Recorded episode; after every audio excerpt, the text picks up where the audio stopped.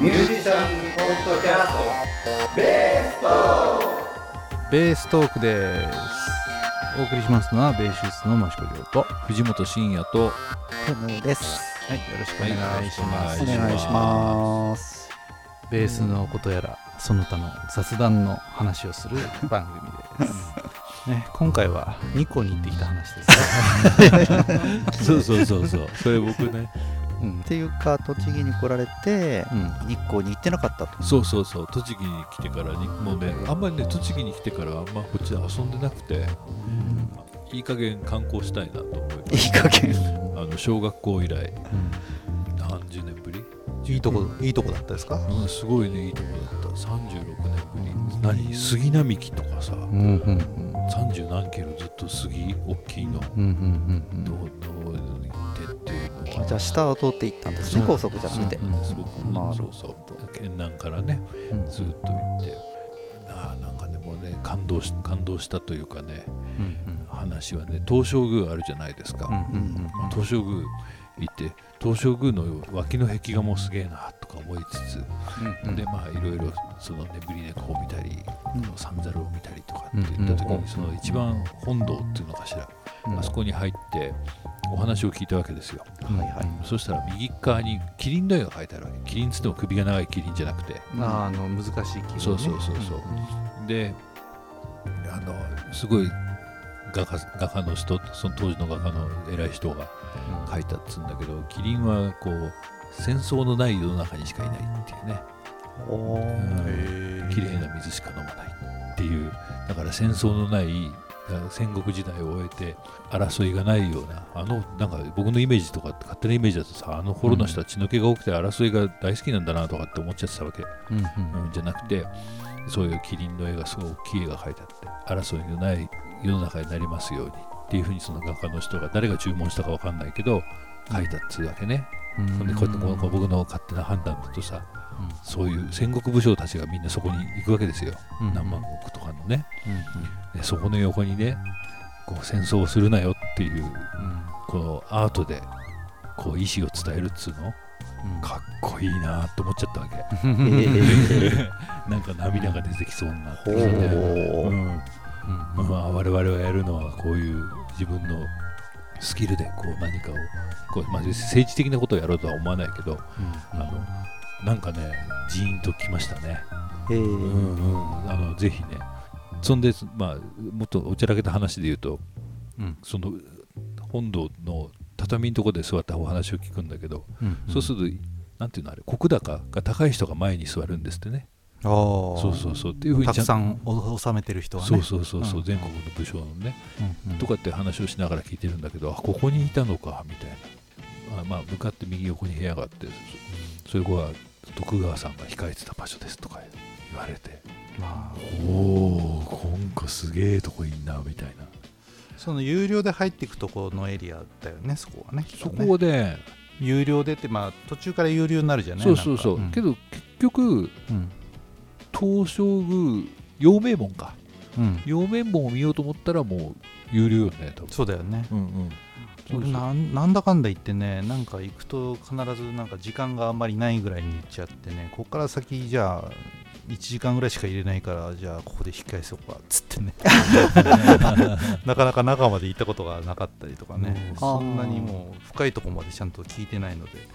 いやなかなかね、うん。なかなかでそういうふうにちゃんと説明してくれるわけ。うん。で最後にお守り買ってくださいねってなるわけよ、うん。うん。うんあーはいはいそうそう。けどいい話聞いたから買っちゃおうかなみたいな、いや500円で応援できるならなんつって、ねで行ったら今度なんだっけ名前忘れちゃったけど忘れちゃったけど竜の天井に竜の絵が描いてあってうんうん。拍子木を顔のとこで鳴らすとうん。音が響くとかいうね、それ以外は響かないんだけど。う。ん、っていうのをやっててなんか気流ですよね。うん。そうそうそう。そうでそれカンカンカンカン音がしてるからなんだろうと思ったらそれだだったわけですよ。うん。でそこでもやっぱり一通りやった後にはこうあと干支の仏像が置いてあってうん。それぞれ牛年だったら牛年のとこ行っておお願いするとことかなんとかっていう風になっててみんな後でやってくださいね。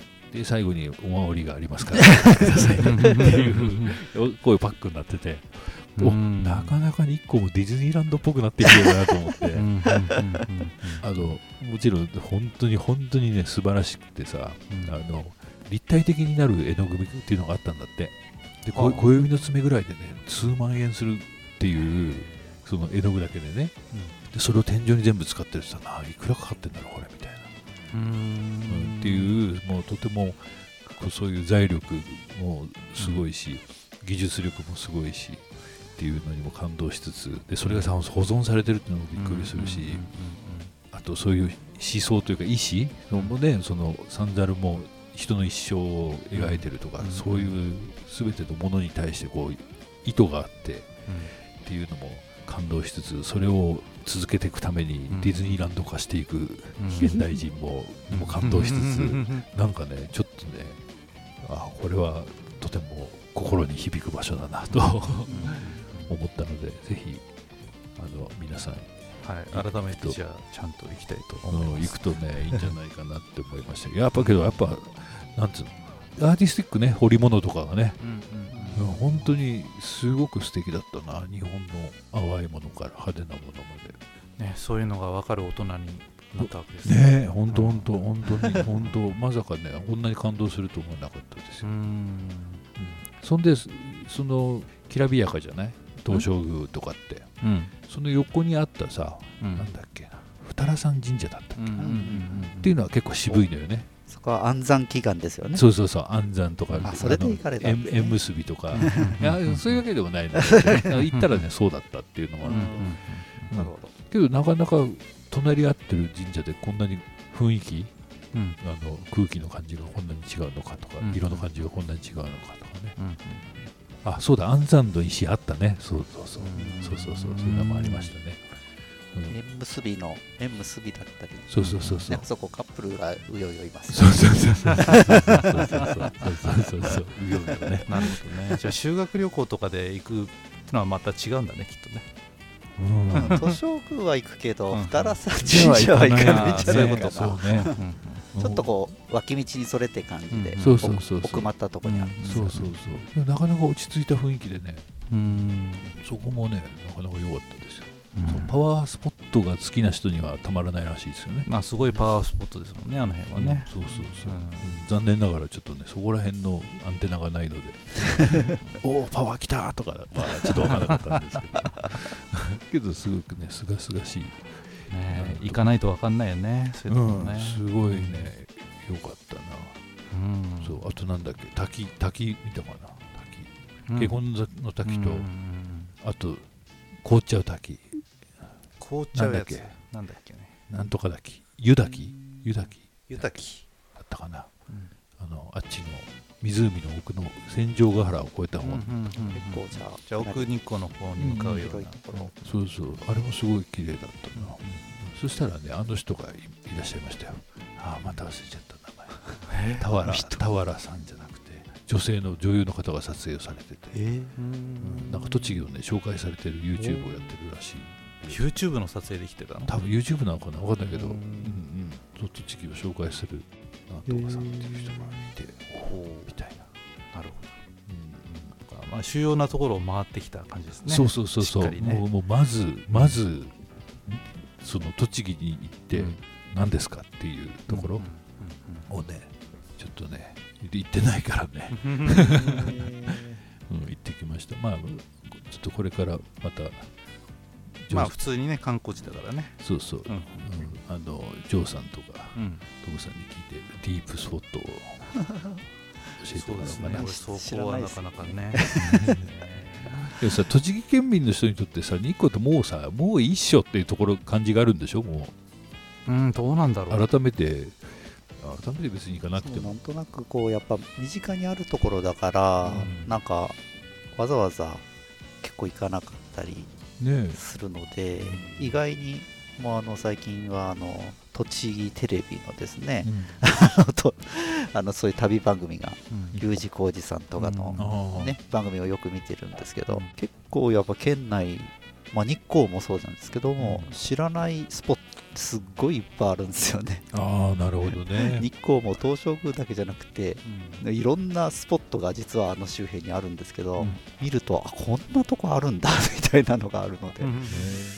意外にね多分ゆっくり回ると多分相当いろいろ楽しめるんじゃないかと思いますねねえ。あの辺。うんうんうん、あなんかそんな感じはしましたよ。もうちょっとゆっくりしたいなってそうだ行ってみると意外と良かったねっていうのはあるかもね。そうあのねなかなかわざわざ行かないっていうのもあるかもしれないしね、そうそう。やっぱライブですよライブ。なるほどね、じゃあ俺がその行った栃木のいいところうん。大谷に行ってきましたね。ああおおこういうあの採掘場そうそうそう。えーいつ行ったんですか？最近おととい。音 めっちゃホットでめっちゃホットな話。そうそうそう。うん。最近行きました。えーっとね、うん。寒かったんじゃないですか？そうなのちょっと雨も雨降りそうな感じでね。もう中に入るとね5度ぐらいだったかな。うん。いやあそこすごい良かったですよ。すごいっすよ、うん。本当にこれを人力で掘ったんだみたいなね大きなとこだし。いやー。まあ涼しいっていうのもあるしだから冬行ったら逆に暖かいんじゃないですかあそこああなるほどね。は、うん、ずっと5度 ,5 度前後になってるのかな、冷蔵庫があったかいみたいなもんだね。そうそうそうそう。だから近づいていくとねそのたまに穴が開いてるとこがあってそこから冷気がふわーってきてねすげえ涼しいって感じ。へえで入っていくとねもうものすごいこう広くね切り取った跡がこれを何か建物にしたらすごいことになるよねみたいな空間があってあれよねこの前の収録の時にうん。トムさん言ってたもんね、あれ大谷石を使ったあのあのね桜井さんがチョックラさんねね。そうそうそうは大谷石が貼ってある。そういうことですね、まあ貼ってあるというか、まあ、それで建てられてるんで建てられてすごいですね。そうそうそう。なんか塩分を含んだ岩なんですよね。その塩分が染み出してきて、まあ、白い結晶ができてきて、まあ、穴が開いたような構造になるというか、あーでその音がこう、うん吸音されるのかな、なるうんまあ、そこでこうね iPhone で撮影すると暗いとこでもこんなに撮れるんだとかね、うん、新型の iPhone はすごいなみたいな感じがありましたけど、うん、そうなんですよね。初めてだったんですか？初めて行きましたね。ななんでまた何かきっかけがあったんですか？うん、まあどっかに行こうかなって話はしていて などこに行こうかなって、まあ、直前まで決まらずどうしようどうしようっつって大家がどうのってなって、うん、その大家の方の大家石もまあそうなんですけどスタンダードベーカリーっていうねパン屋さんがあるんですよ。ん。それが氏家の方にも支店が出ててで、まあ、それの本店が大家にあるってことなんで、うん。まあ、そこにじゃあ行きつつまあ、大谷石も行こうかななみたいな感じで行きながら、うん、非常にまあ思いかけずいいとこだったかなと数少ない宇都宮の観光スポットです。そうですね。まあいろんなアーティストがね来てね PV 撮影したとかっていうのもたくさん載ってましたね。結構ね、あの映画とかうんでも出てきますから。ね。あのあこれ大家じゃね？っていうのは結構。一回見とくとね分かるかもしれないですね。ドラマでも使われましたみたいな栃木ね多いですよね、うん。あの本当なんかね特撮爆破爆破。するしたらさ大平さんとか。ね、うん。そうですよね。人がいないから使いやすいんじゃないの？なんですねえ。本当本そうなんですよ。ねまあ、うちのじいちゃんがねあの元絵を描く人で。はい、その大家の採掘場の絵を描いて日展に出たことがあるみたいですね。でっかい絵を描いて、うん。あの絵はどこにあるんだろうな。どっか美術館にあげたのかなっていう感じですけども。非常に楽しかったです。なんかねと当時の機械とかも残っててね、うん、モーターでこれで上げてましたとかね。これで石を掘削してましたとかね。そういうのもたくさんあって。当なる非常に良かったです、ほど思い出しましたね。はい、門脇麦さんっていう女優さん。女優さんね。はいはいはい。じゃないかって言ってました。僕は、ね、全然分かんなかった。その人は栃木出身なんですか？いやそういうわけ違うのって言ってた気がしますね、うん、いろんな、な観光スポットを紹介してる。東武鉄道。東武鉄道のなんとかだったとちょっと言いましたあ東武鉄道日光鬼怒川エリアの観光プロモーションにあ門脇麦さん。なるなかなか栃木面白いですね。うんうんうんうん。結構ね行こうと思うとねそのまあ小山の周辺もそうだしなんか栃木市とかも面白いよね。本当ね。うそうそうそう。そう古墳とかあるのねん。たくさん、古墳もあるね。ね。うん。そうそうそう。栃木市はあれでもね蔵蔵の町でしょ、うんうん。うん。古墳って言ってもなんかねそのちゃんと見るようになってなくてただ後ですよみたいな。なんか木が木がぼわって生えてたり、うん。もこって空き地みたいなそうそうそうそう。なんだろうこうんこ急にと思ったら、ね古墳ですね。うん。なんとか百穴みたいなとこもあるよね。あの何？岩山に穴がたくさん開いてるとことか。ああ、そんなもんあんだ。ありますよ。あれはどこって言ったらいいんだろうな非常にローカルな。ローカルな。うんうん。うん住めば都ですからね、うん、面白いとこたくさんあるし。そんな魅力度ランキングが最下位とは何だと、うん。ああ、ね。そうね。そうね。あ本当よ知知事が殴り込みにう行った、んいやまあそれもねだからある意味その1位取れないんだったらビリ目指した方がいいんじゃないですか。みたいなね、そっちの方が目立ち目ま立つからすからねね、うん。あうちらビリなんでよろしくみたいな。100点取る人もね目立つけどね、うん。0点の人も目立つからね、そうね。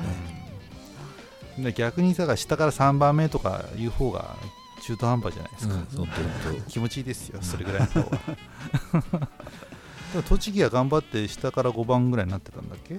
最近はなんか5番とか3番とかそねの辺だったんですけど、当 まあ中晴れてね晴れて1番取れたからいいんじゃないですかね。ねなんかねそこにそうそうそう。あんまりまたこう真剣になっちゃうところがいかにも栃木県人っていううね、ん。ああ なるほどね。シャレに シャレじゃなくてね。そうそうそうそう。真面目なのでね。うん。こいつらビリにしとくと面白いんじゃねえのかっていうことじゃないですか。あこの人いい感じにリアクションするから、うん栃木ビリにしとけみたいな、うん。それをめげずね私たちは頑張っていきましょうという。ことでね、うん。栃木から発信をしている番組なんですが今日は急にねこんな観光の話をしたりしてますけどね。そうそうそう。話す内容がないわけではないんです。けど、まあね実際 実際ね、まあ、やっぱこの影響でねうん。今月も全部キャンセルになっちゃってね。ああなるほどね。演奏する機会がやっぱなくなっちゃったのよね、うん。うん。だからねそういう時にこそそうですね。インプットしないとね、そうだね。うん、っていう感じですよ、こういう時にね、まあ、表に出れないから勉強してみたりとかね映画を見たりとかねうん普段できないようなことをねやるとかね楽器を弾いてみたりとかブルースを弾いてみたりとか すればいいんじゃないですかっていうね。はい。でまあブルースの弾き方なんかをね、えー我々は紹介している番組がありましてベースとかアドバンスという方で、えーブルースのアドリブについていろいろ喋ってるわけなんですけども、えー3回目ということでね具体的にこうフレーズを覚えて使ってねぜひアドリブの考え方の入り口にしてもらえるといいかなと思って紹介しております、詳しくはこの後のベーストークプラスというのをですねオーディオブック .jp の方で聞き放題プランで聞けるようになってますのでぜひよろしくお願いします、はい。はい。まあ、軽くざっくりこっちで言うとことですね。ブルースっていうのはまあいろんな側面があるわけじゃないですか。ね、えーコードが簡単で12小節でぐるぐるしててとかね。えースケールを覚えてアドリブできちゃうよとかね。まあそういう方面もあるんですけど深いところを知ってねフレーズを覚えたりなんかしてね。まあ実はそれが一番アドリブには大切なことなんじゃないかなということを考えて紹介しております。まあ自分勝手にねやってもいいんですけど果たしてそれは自分勝手にやっていて正しいのかかっこいいのかそれともデタラメなのかみたいなことをねしっかり自分の演奏に向き合ってですねいい演奏になるきっかけになればいいなと思っていろいろ喋っております。はい。はい、まあ最終的には自由ですよってところに行くんですけどね、えー自由っていうのもね最初から自由だとなかなか自由を実感できないじゃないですか自由には責任が。そうですね。例えばなんかもうものすごい校則の厳しい学校に行ってね卒業したら自由だっつってなったりとかね。まあ牢屋に入っててシャバに出たら自由だとかね、まあ、そういうことがあると自由って実感できるよねきっとね、そうですね、うん。いきなり自由ってやると難しいですよね。そうそう、まあ自由普通じゃんっていう感じになっちゃうけどね。例えば平和じゃないところから平和になったとかね。まあいろいろ深い話がありますけど結局そのアドリブっていうのをね自由だって考えちゃうとねアドリブはなんか自由にやっていいというわけではなくてもうしっかり枠組みがあったりするんですよね。ね、難しい話ですね。まあ何回も言いますけどね、うん自由だ自由だと言い過ぎるとですねもうかなりデタラメになってしまうというかやばいことになっちゃうわけですね。だから制服なんかない方がいいっていう人もいればね制服があると着てくもん考えなくていいから楽だよねってのもあるわけですよねじゃあ制服をなくそうってなると毎日何着なきゃいけないのを考えなきゃいけないから大変だとかね。あるわけですよ。でブルースの場合もねその何も考えないで自由にって言われるとねそういう状態になりがちでねファッションセンスが問われるわけじゃないですか。制服制服がないとね、まあ、明日から制服着なくていいよって言われてもねいや俺着着るの分かんないからとりあえず制服着ちゃうっていう人が多分半分ぐらいいいんじゃないかなと思うんだよね。そんな気しませんか、でそこで自由に服着ていいよっていう人はやっぱねファッションにちょっと詳しくてというか興味がある人はあこんな格好したいなっつってね自由な格好できると思うけどね。センスがない人はまあ普通に制服着るかダサい服を着るかになってしまうと思うんですよ、うんね、ブルースもそれと同じ感じって僕は思っててまあおしゃれな人の真似をするとかね、うん、ファッションのことでもそうですけど何かお手本を真似しないとやっぱ自分のセンスって磨けないよね。料理でもそうだろうし絵描くんでもそうだろうし何かしらこう技術があってねこういうコツがあってこういう風にするとかっこよく見えるよとかねうまくできるよとかねっていうことがあると思うんですよね。それがブルースの場合だと昔の演奏とかねいろんな演奏を聴いて、まあ、自分でコピーしてねそれを自分で弾けるようにしてね自分の歌にしてねそれを出すというのが大事かなと思ってます、まあけどそれをやるには時間がないと、そうそうそう、うんそういう方のためにジョーさんがいろいろ最短距離をご紹介してるまあ最短距離といううかそうですね。本当考えるきっかけになればいいかなということでね。3回かけてまずリズムの考え方ですね。まずはこの楽器を弾くというね体の運動神経ですよね。やっぱりね。運動神経がちゃんとできてないと音出せないじゃないですか。でこの拍の時にこの音符弾いてくれっていうちゃんと反応ができるかとかね。譜面を読んでこれは何を表してるのかっていうのが分かって弾けないとデタラメなことを弾いちゃうのでまずそれができるかということをちゃんと訓練しながらですね具体的なフレーズを覚えてですねしっかりブルースの伴奏に乗せながら弾いてですねそっからちょっと昔のものとかいろんな音源を聞いて自分であこのフレーズいいなというものをコピーできるといいんじゃないかというぜひこのブルースシリーズ3回をね聞いてもらうといいかなと思ってますよ。はい。まあ、ファッションなんかもねファッションの雑誌とかを見てみんな研究するんじゃないですか？どうなんですかね？僕ずっとやったことないんで。高高校生ぐらいの時は見るでしょやっぱね。